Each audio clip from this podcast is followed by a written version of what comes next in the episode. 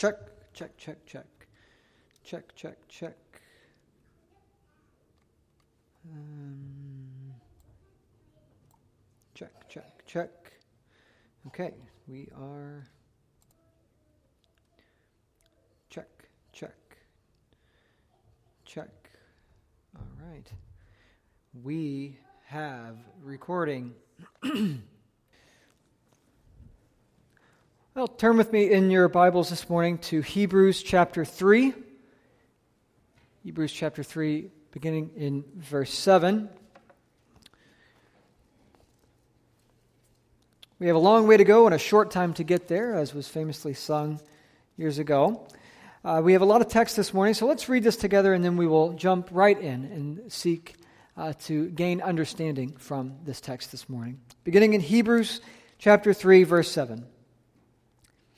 Therefore, as the Holy Spirit says, today, if you hear his voice, do not harden your hearts as in the rebellion on the day of testing in the wilderness, where your fathers put me to the test and saw my works for forty years. Therefore, I, prov- I was provoked with that generation and said, They always go astray in their heart.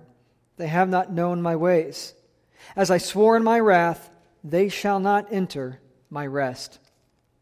Take care, brothers, lest there be in any of you an evil, unbelieving heart, leading you to fall away from the living God, but exhort one another every day, as long as it is called today, that none of you may be hardened by the deceitfulness of sin.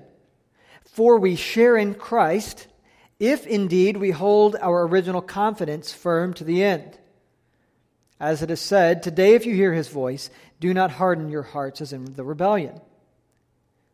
For who were those who heard and yet rebelled? Was it not all those who left Egypt led by Moses? And with whom was he provoked for forty years? Was it not with those who sinned, whose bodies fell in the wilderness? And to whom did he swear that they would not enter his rest, but to those who were disobedient? So we see that they were unable to enter because of unbelief. Therefore, while the promise of entering his rest still stands, let us fear lest any of you should seem to have failed to reach it. For good news came to us just as to them, but the message they heard did not benefit them, because they were not united by faith with those who listened. For we who have believed enter that rest, as he has said, As I swore in my wrath, they shall not enter my rest. Although his works were finished from the foundation of the world. For he has somewhere spoken of the seventh day in this way, and God rested on the seventh day from all his works. And again in this passage, you said, They shall not enter my rest. Since therefore it remains for some to enter it, and those who formerly received the good news failed to enter because of disobedience, again he appoints a certain day, today, saying through David so long afterward, in the words already quoted, Today, if you hear his voice, do not harden your hearts. For if Joshua had given them rest, God would not have spoken of another day later on. So then, there remains a Sabbath rest for the people of God. For whoever has entered God's rest has also rested from his works as God did from his. Let us, therefore, strive to enter that rest so that no one may fall by the same sort of disobedience. Nearly four years ago, I was transferred by my employer from a store in the city to a store out in the suburbs just south of here. And in that shopping center in that store is a mattress firm. I think that's the one it is. There's so many of these mattress stores, it's hard to remember which one is which. So, nearly every day for the last four years, as I walk into work, I have been exposed to the marketing from mattress stores. And oftentimes, when I'm walking into work, it's like 3 o'clock in the morning or earlier, or when I'm leaving work, it's like 10:30 at night or later. And as I walk out, I see splashed across their windows, "Get the best sleep you've ever had." "Get better rest here." Talk to our sleep experts. Need better rest? Tired of restless nights? Come see us. It's a big promise that they're asking me to believe. And what are they asking me to believe? Well, one, they're asking me to trust them with one third of my life. At least that's the statistic you always hear that we spend one third of our life sleeping. I don't think that's true. Um, I wish. But they're asking them to trust you with a significant portion of their life. But really, what they're saying is you will have a better day. You're not going to toss and turn at night. You're going to have peace if you come in here and you buy one of our mattresses. Because let's face it, have you ever heard anyone say, Oh my goodness, I got such good sleep last night. I can't believe it. This is miserable. Have you ever heard anyone say, I wish I didn't rest that well yesterday? Have you ever heard anyone say, I rested too much on my vacation? No. We all want rest. We're all weary from work, from working around the house, from raising our children, from maybe it's we are, are caring for sick and ailing loved ones. All of us want rest. All of us want rest, and these mattress stores are making a big promise. If you just buy this piece of equipment, then you will have rest. This physical need for rest is an outward manifestation. It's one of the ways that we can see a deeper and a greater truth, and it's that spiritually, we need rest as well. Spiritually, we are all weary. Think about it. Our souls are constantly looking for joy. We're constantly looking for that thing that said, This is it. I don't need to move any further. I can lay here forever. Augustine once said many, many years ago that you have made us for yourself, O Lord, and our restless hearts find their rest in you. Our hearts are naturally restless. Our hearts are constantly seeking for that thing that will give them true enjoyment, true joy, true fulfillment. And we know that that true enjoyment, that true fulfillment comes from one place alone, and that is God. God is the one who gives us rest. The, there's a theme across Scripture that begins in Genesis where God works and then he rests. Now, what is God doing on that day? He's saying, I've made everything good and there's nothing else that needs to be done and that is rest. Now, as Christians and as believers, we need to ask ourselves do we have this rest? Do we have this promise? Can we claim hold of this? Do we have the hundred nights sleep on it or return it if you don't love it guarantee that the mattress store wants to give you? And we can only have that through Christ. To help illustrate this and to help drive home this point that we are called to enter God's rest, that we are called to enter the fulfillment and the joy that God has given us because He has completed the work, the author of Hebrews gives us this next text. So last week we talked about typology. You remember typology? It's where you take two things and you compare them. You see how those things are alike, and in seeing how they are alike, you see that one is better. We saw that Moses was a type of Christ. Right? Moses was a savior, he was a prophet, he was a priest, he was a king. But what Moses was doing is he was pointing us to the true and the greater prophet, priest, and king. Today, for the first time in Hebrews, the impetus has shifted from Christ slightly, and it's shifted to God's people. It's switched to God's people. Last week, whereas we had a typology between Moses and Christ, Today we'll see typology, and really a typology that gives us a warning and gives us an exhortation between the Old Testament people of God, the people whom Moses led out of Egypt, and the church, the New Testament people of God. So we still have typology, but it's shifted from Christ and Moses, and now it's the people who followed Moses and the people who follow Christ. The author of Hebrews, beginning in verse 7, he begins it with this word, therefore. And whenever you see that word, therefore, what that's doing is it's connecting you to what was said before. It's connecting you to what was said before. And what was said just before? We are God's house if indeed we hold fast our confidence and boasting in our hope. So think about to the closing of last week's sermon that we are called to trust in Christ, that Christ is the true and the better Moses, that he is a perfect Savior. And if we hold to that hope, then we have this great confidence, and we are God's house. That's the context that our text today has in mind. So in verse 7, with that in mind, the Apostle Paul then gives an extensive quotation of Scripture. He's quoting from Psalm chapter 95. And this is a long quotation of Scripture. A lot of times, whenever we read the New Testament, we see little snippets of Scripture quoted. But this is a long quotation, and it's the second longest quotation uh, uh of Scripture in the Bible. The only other that is longer occurs later in Hebrews. So we have a quotation from Scripture, and we see something here that's theologically important. Right? He's quoting Psalm 95, but what does he say? He doesn't say Psalm 95 says. He says, the Holy Spirit says. There's a brief aside, but whenever we read the Bible, any text of Scripture, the Holy Spirit has said that. It is the Word of God. Whenever we say that this is the Word of God, that's what we mean. That God has spoken, the Holy Spirit inspired it. Now, we also know from later in our text, today, from chapter 4, verse 7, that Psalm 95, while it was spoken by the Holy Spirit, it was written by David. Now, who was David? David was the king of Israel. He was the king after Saul. God anointed David, and God set up an everlasting kingdom through David.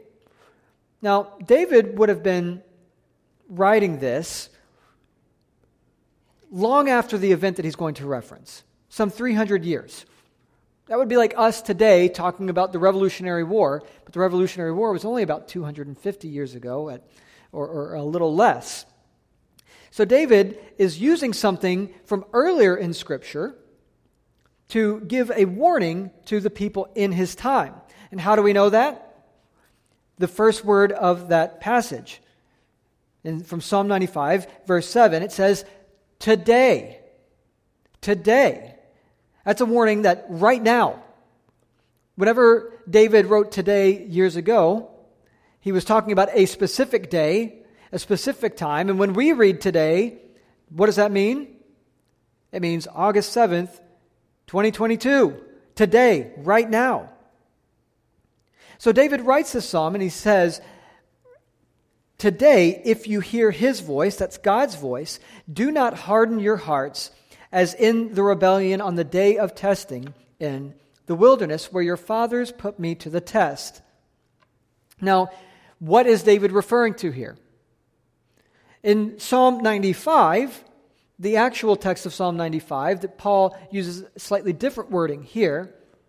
In Psalm 95, it says, Do not harden your hearts as in the uh, day of rebellion at Massah and Meribah. Now, Massah and Meribah, if you turn to Exodus, turn to Exodus chapter 17. Oh, I went too far. I went to Genesis. Exodus chapter 17. We're told of this story of Massah and Meribah. now, who is the main character in the book of Exodus? Moses. Who did we talk about last week? Moses. So we've just heard about Moses, and now we're going to be given a story from Moses, something from his life, something from the story of Moses bringing the people out of Egypt. So in Exodus 17, Moses has delivered the people from Egypt. They have been brought through the Red Sea. They have seen the miraculous signs and wonders, and they are in the wilderness. And in Exodus chapter 16, the people were t- came to Moses and they said, Moses, you brought us out into the desert. What are we going to eat? We're hungry. And what does God do? God provides them with manna. Not only had God delivered them from slavery, He then provides for their physical needs. He feeds them. And just days later, just days later, the people of Israel have the gall to say, Moses, we're thirsty. I have two young children. And if we go on a road trip, or if we, you know, we took the train into the city the other night, my goodness. Daddy, I need a snack. Mommy, I'm thirsty. I mean, there's no satisfying them. Eh, they're like bottomless pits when it comes to eating snacks on a road trip. And that's how the people of Israel were. They weren't satisfied. They said, Moses, you brought us out here to die. Exodus 17, verse 2 says, The people quarreled with Moses. They, they, they, quarreled. They argued with him. They fought against him. They quarreled with Moses and said, Give us water to drink. And Moses said to them, Why do you quarrel with me? Why are you arguing with me? And then he says, What you're really doing is you, why do you test the Lord? But the people thirsted there for water, and the people grumbled against Moses and said, Why did you bring us up out of Egypt to kill us and our children and our livestock with thirst? These people have just been freed from slavery. They have seen God's incredible power and his majesty, and they say, You brought us out here to die. They were rejecting Moses, they were rejecting the Lord, they were testing him. Verse 4 Moses cried out to the Lord, What shall I do with this people? They are almost ready to stone me. Remember, Moses was a savior. Moses had demonstrated God's power, and they were ready to kill him. They were ready to reject him, though they had seen what Moses had done by God's hands. And the Lord said, Pass on before the people, taking with you some of the elders of Israel, and take in your hand the staff with which you struck the Nile, and go. Behold, I will stand before you there at the rock at Horeb, and you shall strike the rock, and water shall come out of it, and the people shall drink. And Moses did so in the sight of the elders of Israel. What did God do? God provided for their needs. God was going to provide for their needs. He had up to that point. God would not bring them into the desert so that they might die. God would sustain them. But they tested him. They rejected Moses. They rejected God. They rejected the Savior. And Moses called the name of that place Massah, meaning testing. God, what are you going to do for me? And Meribah, quarreling, arguing with Moses, arguing with God. Because the people of Israel tested the Lord by saying, Is the Lord among us or not? Is the Lord among us or not? When David wrote this psalm for the people of Israel, he had this in mind.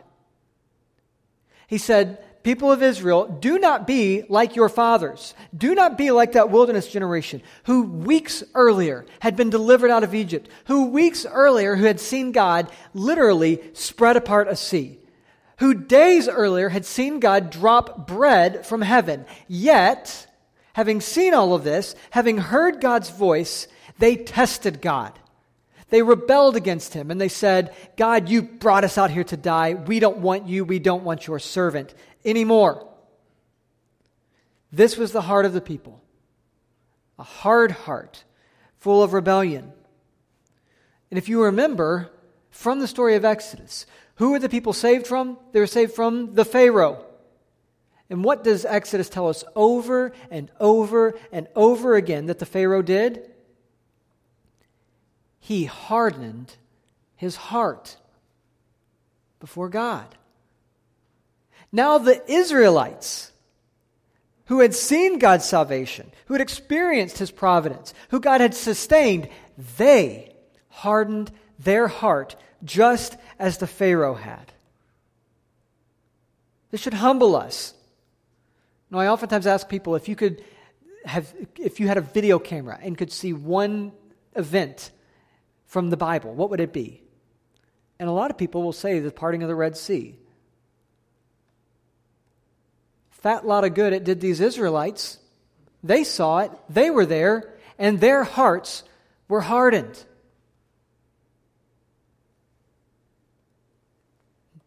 It wasn't just this event, though. It says that your fathers put me to the test and saw my work for 40 years.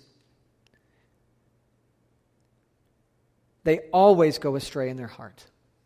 This group of people, it's not like they were at Massah and Meribah. They drank the water there and then they said, Okay, God, we're convinced. You got us. We're trusting you. Later in Exodus, we see that Moses is up on the mountain for what seems like ages. It's really a few days. They said, Moses must have left us. He doesn't care for us. God doesn't care for us. You know what we want? We don't want that God, the God that freed us from slavery, that brought us through the Red Sea. We want a golden calf. And they hardened their hearts. They became a stiff necked people. Later, Moses brings them to the edge of the promised land, the edge of the place that God said he was going to give them, where they would enter God's rest, where they would have fields of plenty, and everything would be theirs. And they saw giants. And 10 of the spies said, These giants are really big. It would better, it would honestly be better for us if we just died. That was their response. They did not trust God to give them victory over the people in the land as God had given them victory over people already. They had rejected God. Their hearts constantly went astray. Their hearts were hardened. And as verse 11 says, As I swore in my wrath, they shall not enter what? My rest. Now, in the context, what was he saying? They will not enter the promised land. That generation who rebelled against God time and time again, whose hearts continuously went astray, who rejected God at Massah and Meribah, who rejected God with the creation and the making of the golden calf, who rejected God by not going into the promised land, what did they do? They went into the wilderness. They didn't go into the promised land. To enter into the promised land would have been to enter into God's rest. And God said, You shall not enter my rest. We see that in Numbers chapter 14. And only two people, only two people enter God's rest from that generation. Remember who they were? Joshua and Caleb. Joshua and Caleb were among the spies who went into the land. They were two of the twelve. And where 10 said, I don't trust God to, to give us deliverance here, what did they say? God will give us the land. God will do this for us. They trusted God and they entered God's rest. But those who hardened their hearts in rebellion did not. This is the event that David has in mind when he tells the people of Israel don't harden your hearts. Don't be like that generation, right? Typology. You have this generation that did this. Don't be like that. Don't be like that. Now, whenever David wrote this, he was writing to the people of Israel. Paul now takes this and he seeks to apply it to the life of the church. Those who are not ethnically Israelites, but those who are in Christ. Look in verse 12. He says, Take care, brothers, lest there be in any of you an evil and unbelieving heart, leading you to fall away or go astray from the living God. So Paul then takes this passage from Psalm 95 that's talking about a generation 300 years prior to them, and he says, hey guys, take care not to be like that wilderness generation. Take care that there's not an evil and unbelieving heart leading you to fall away from the living God. This word for take care, I don't know if you guys are like me in this, but whenever I go grocery shopping and I buy eggs, I am so nervous. It's like I put the eggs in their own bag. I set them up against the side of my car and I like put things around it. I, I, I want to take care. I'm really careful that these eggs don't fall because I don't want eggs to, you know, get all over my car. And eggs have gotten expensive. It's like I don't want to waste a single egg. I take care with the eggs. I, I, I, I, exercise caution. And that's what Paul is telling us here. He's saying, exercise extreme caution. Watch out. Put up the padding. Think about what you're doing because you don't want there to be among any of you who have trusted in Christ an evil and unbelieving heart. Because if you have an evil and unbelieving heart, guess what? You will fall away from the living God. Then he gives us this exhort one another. Exhort is, a, is a, a beautiful word that means to encourage and build one another up. He says, build one another up every day as long as it is called today. Okay, what word did our passage start with? Today, if you hear his voice. So he's telling them to encourage one another today, 2,000 years ago. But what is today today? August 7th, 2022, today exhort and encourage one another every day, as long as it is called today, that none of you may be hardened by the deceitfulness of sin. He's telling the Christians in this context, these Hebrew Christians, watch out. Sin will deceive you. Sin will take you and it will twist you and it will warp you and it will make you callous so that you will become like that wilderness generation. Yes, you've heard the gospel. Yes, you know that Christ is the true and the better Moses. But watch out because your heart can go astray. You will fall away from the living God through the deceitfulness of sin. And he gives us here in verse 14 what is an incredible promise, but it also is a stern warning, something that we should think of very carefully. For we share in Christ if, there's an if, there's a condition here. We share in Christ. We are built into that house that he talks about earlier in the chapter. We are built into that house if indeed we hold our original confidence firm to the end. Not if we hold our original confidence halfway through. Not if we hold our original confidence until it gets really, really tough. Not if we hold our original confidence until we've kind of made it and we've, you know, we have all the, the titles and then we can give up and, and not hold firm. No. We share in Christ if we hold to the end. Period. And then he repeats the same phrase again Today, if you hear his voice, do not harden your hearts as in the rebellion. Church, today, right now, if you hear God's voice, if you are hearing God's word preached, if you have heard the gospel, if you have believed the gospel, do not harden your hearts as in rebellion. Hold fast to your confession till the end. Hold fast your confession till the end. It is not enough for you to say, well, you know what? I was a Christian for 23 years earlier in my life. I'm okay now. Hold firm to the end, he says.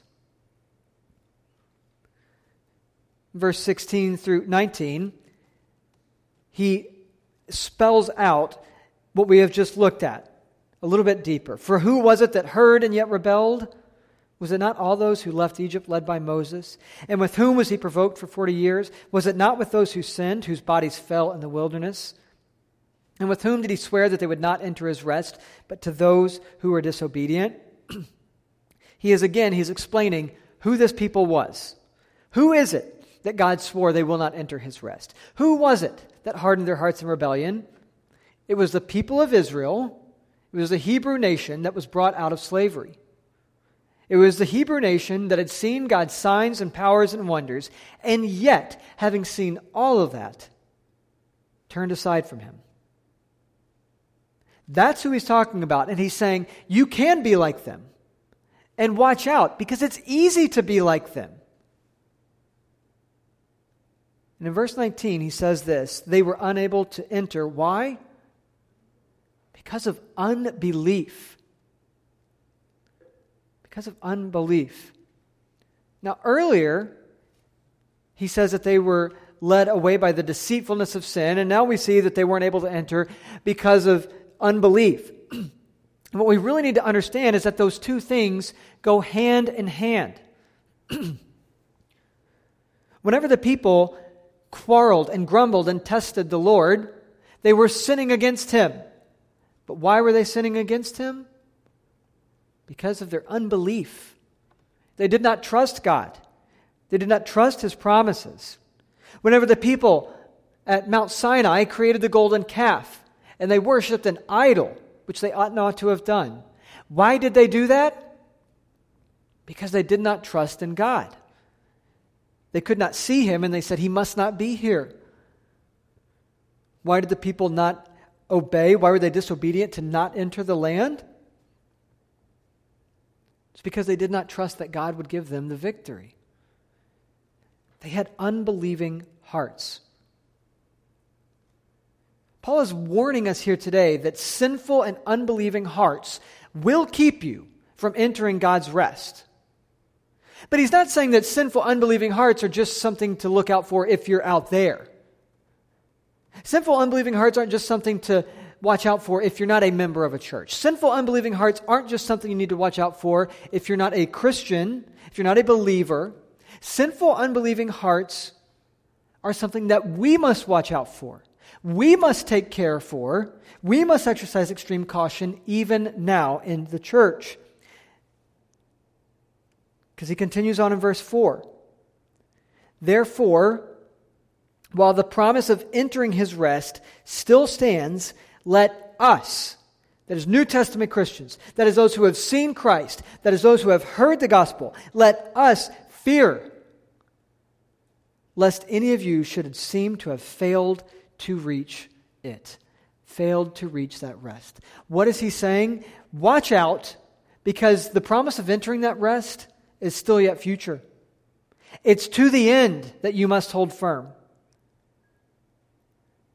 Then he says, For good news came to us just as to them. So the gospel was preached to the people in Exodus. Whenever they walked through the Red Sea, whenever they were covered by the blood of the Lamb, whenever God provided for their needs, the good news came to them, just as it did to us. They heard the message of the gospel. They heard God's plan. God, they heard God's promise. But then he says the message they heard did not benefit them. It was no good. It was no good. Why? Because they were not united by faith with those who listened. Maybe you've heard the gospel preached a thousand times. Easily happen. Maybe you have been in a church where you have seen sound and solid gospel ministry for years or decades. But having heard the good news, being in a church, being a member at a church, none of these things will benefit you unless you are, you are united by faith to that message. Consider what Paul is saying here. Simply going through the Red Sea, simply having the blood of the Lamb cover you, simply seeing the works of God did not benefit the people of Israel unless they were united by faith. Church, we need to hear the same thing today.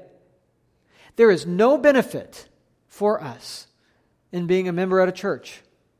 There is no benefit for us in having parents that are believers, and having siblings that are believers, and having children that are believers, if we ourselves are not united by faith to the gospel or to Christ in the gospel.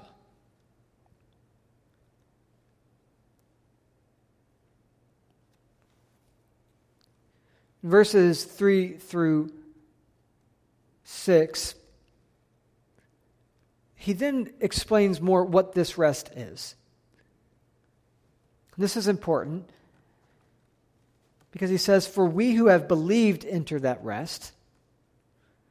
And throughout Scripture, we see that those who believe are united to Christ in faith, that they have all the benefits of the gospel. So, what is the gospel, or what is this rest that we are called to enter? It is all the benefits of the gospel. It's what Paul tells us in Romans. We are, we are united to Christ by faith, and that by faith we are saved. When he says that we who have believed into that rest, he's talking about the benefits of the gospel forgiveness of sins, the Holy Spirit's presence in our life, the promise of life everlasting. All of this is ours. This is the rest that we will have in Christ. So the rest is what God has done for us in Christ. But what is the wrath of God? Well, the wrath is that we shall not enter that rest. Rather than everlasting peace, joy, fulfillment, forgiveness of sins that we have in Christ, not entering that rest is the opposite it's eternal damnation. To not enter that rest is to continually strive, to continually seek our hope and our joy and fulfillment. Imagine that. Imagine how you feel on like a hot night like last night when you're lying in bed and like you feel a sweat drip dropped on your back and you like turn because you can't find that comfortable spot because it's so hot you're like, I just want to go to sleep. And you can't sleep. And you toss and you turn. Imagine doing that forever and ever and ever and ever. That is the wrath of God. Eternity without joy. Forget the 80, 90 years that we will spend on this earth joyless. All of eternity seeking for joy and not being able to find it. All of eternity tossing and turning, saying, I want fulfillment, I want fulfillment, and being unable to find it because we are away from God. That is the wrath of God for those who harden their hearts and do not enter his rest. He then describes this rest in verse 4 and talks about God resting from his work in creation. He says, Somewhere, uh, for he has spoken somewhere of the seventh day that God rested from all his works. So he's talking about Genesis. And what happened in Genesis? God created for seven or for six days. He created all things, and about all things he said, "It is good. It is full. It is complete." And God rested. He said, "There's nothing else that needs to be done. It is finished. It is finished." And it's that paradigm that we see for rest here. God has finished the work. God has done it. There's nothing else that needs to be added. And that's the rest that you enter if you believe. And it's the rest that you will never have if you don't believe. The rest that God takes in creation. But this rest goes deeper. It's more than that. Look in verse 8 of chapter 4. For if Joshua had given them rest, God would not have spoken of another day later on. Think back to the life of Joshua. Okay, Moses did not bring the people into the promised land. Joshua brought them into the promised land. Joshua led them, and their first victory was at Jericho. They had a later setback at Ai. But Joshua led the people of Israel by the power of God into the promised land. And what we see in the book of Joshua is it says that the promised land was theirs. The promise that God had given that they would have the land, Joshua tells us, was fulfilled. They entered God's rest. They entered the land flowing with milk and honey. They achieved what God had said, and God had given them that abundance. But here he says that Joshua did not give them that rest of the seventh day of creation. Joshua did not give them that rest because if he had, David wouldn't have had to speak about it later on. If the rest that God was going to give them was just the promise of the land, then there would not have been need to speak of another rest. Yet David says, Today, if you hear his voice. And today we say, Today, if you hear his voice. What does this mean? It means that there was something greater for the people to enter. There was a better rest for the people to enter than simply living in the land. And in verse 9 and 10, he says this There remains a Sabbath rest for the people of God. For, for whoever has entered God's rest has also rested from his works as God did from his. This is the invitation of the gospel. We no longer have to strive. We no longer have to work to please God. We, we never did. Because the promise of the gospel is that God has done the work for us in Christ. And when Christ said it is finished on the cross, he meant it. And now he says, Come, rest in what I have done. Come and rest in what I have done. As a father, there's no feeling, there's no feeling like whenever I pick up one of my tired children as we're walking through the zoo or walking downtown. And I pick them up after they've been walking all day. And their little legs are tired. And I pick them up and I'm carrying them to the car or to the train or wherever. And they lay their head and they fall asleep because their work is done. They can trust that I will take them to where they need to go as their Father. Church, this is the rest that God offers us. As Christ stretched out his arms on the cross, he says, Come to me. And he wraps us up in those arms, and we rest our head on him, and he will carry us till the end. And we rest there. We need not do anything else. This is true rest. This is something mattress stores can never offer you. Christ says, That guilt that you have, I will take it away. You need not struggle with it anymore.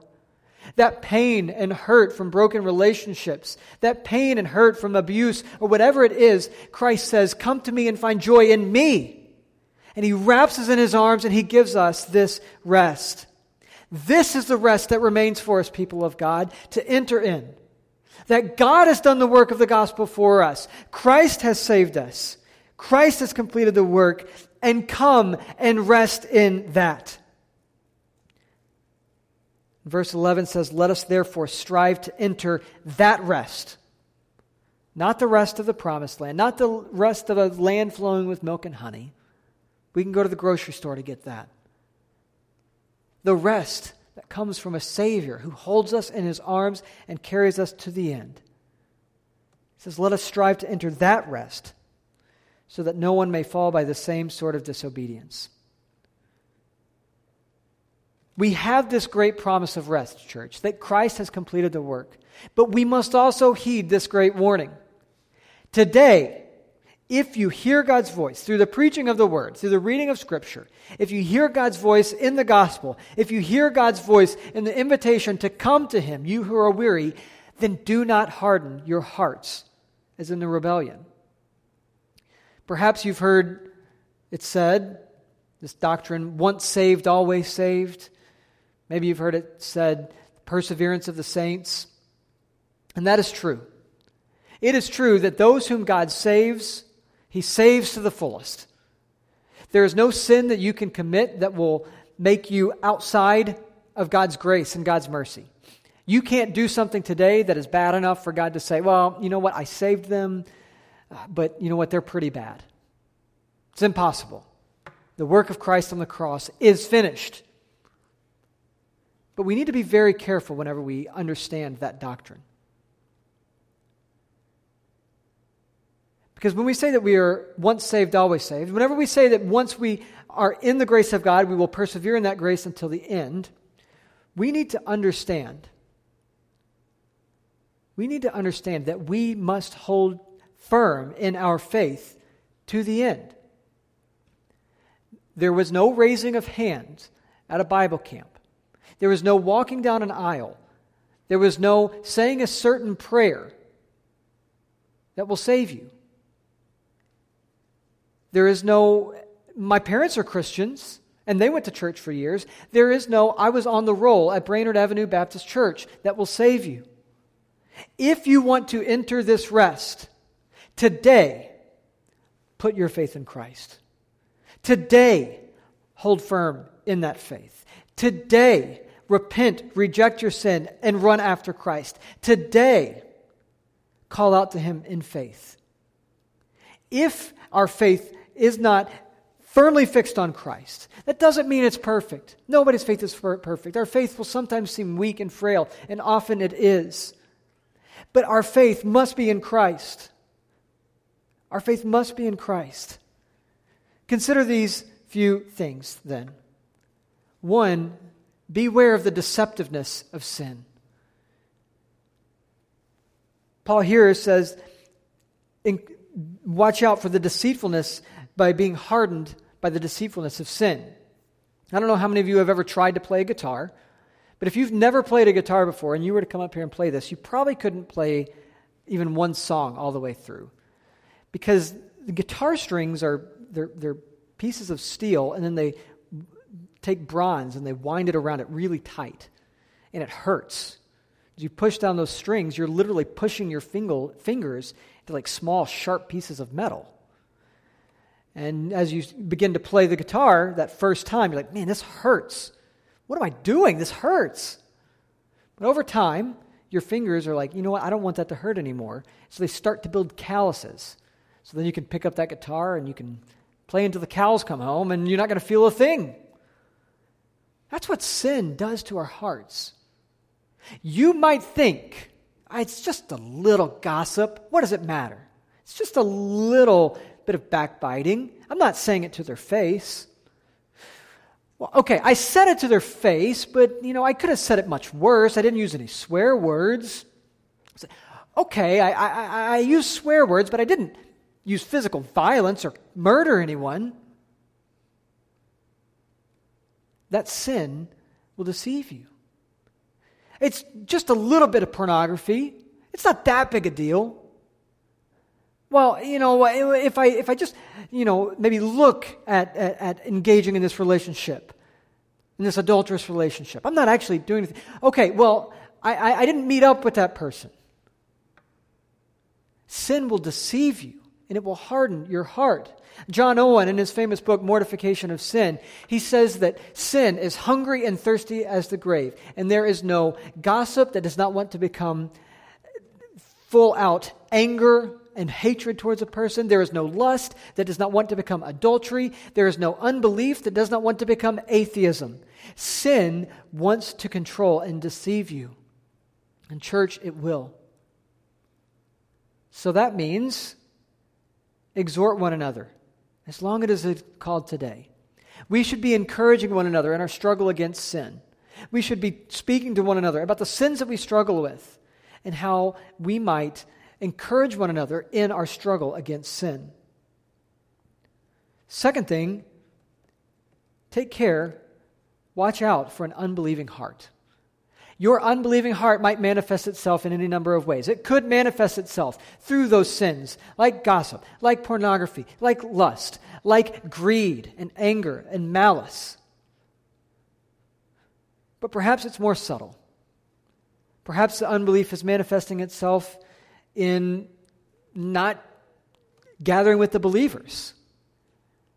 The reason why I care that you are here every Sunday is because I want you to be reminded of the hope you have in the gospel. I want you here, not so that I can say, you know, I led in front of this many people today. I don't care about that. What I care about is your heart and your soul.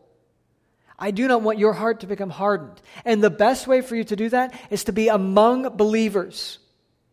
The best way to be strengthened against unbelief is to hear the faith and the gospel preached week in, week out, and the message of the gospel and its promises held out to you. The last thing to consider then is this the promise of entering God's rest still stands today. It is not too late. Perhaps you're here today and you think, I'm too far gone. Perhaps you're here today and, and you think, you know, maybe 20 years ago, maybe five years ago, I could have been saved. But now, I'm too far gone. No, Paul offers us the promise of entering his rest still stands for those who believe.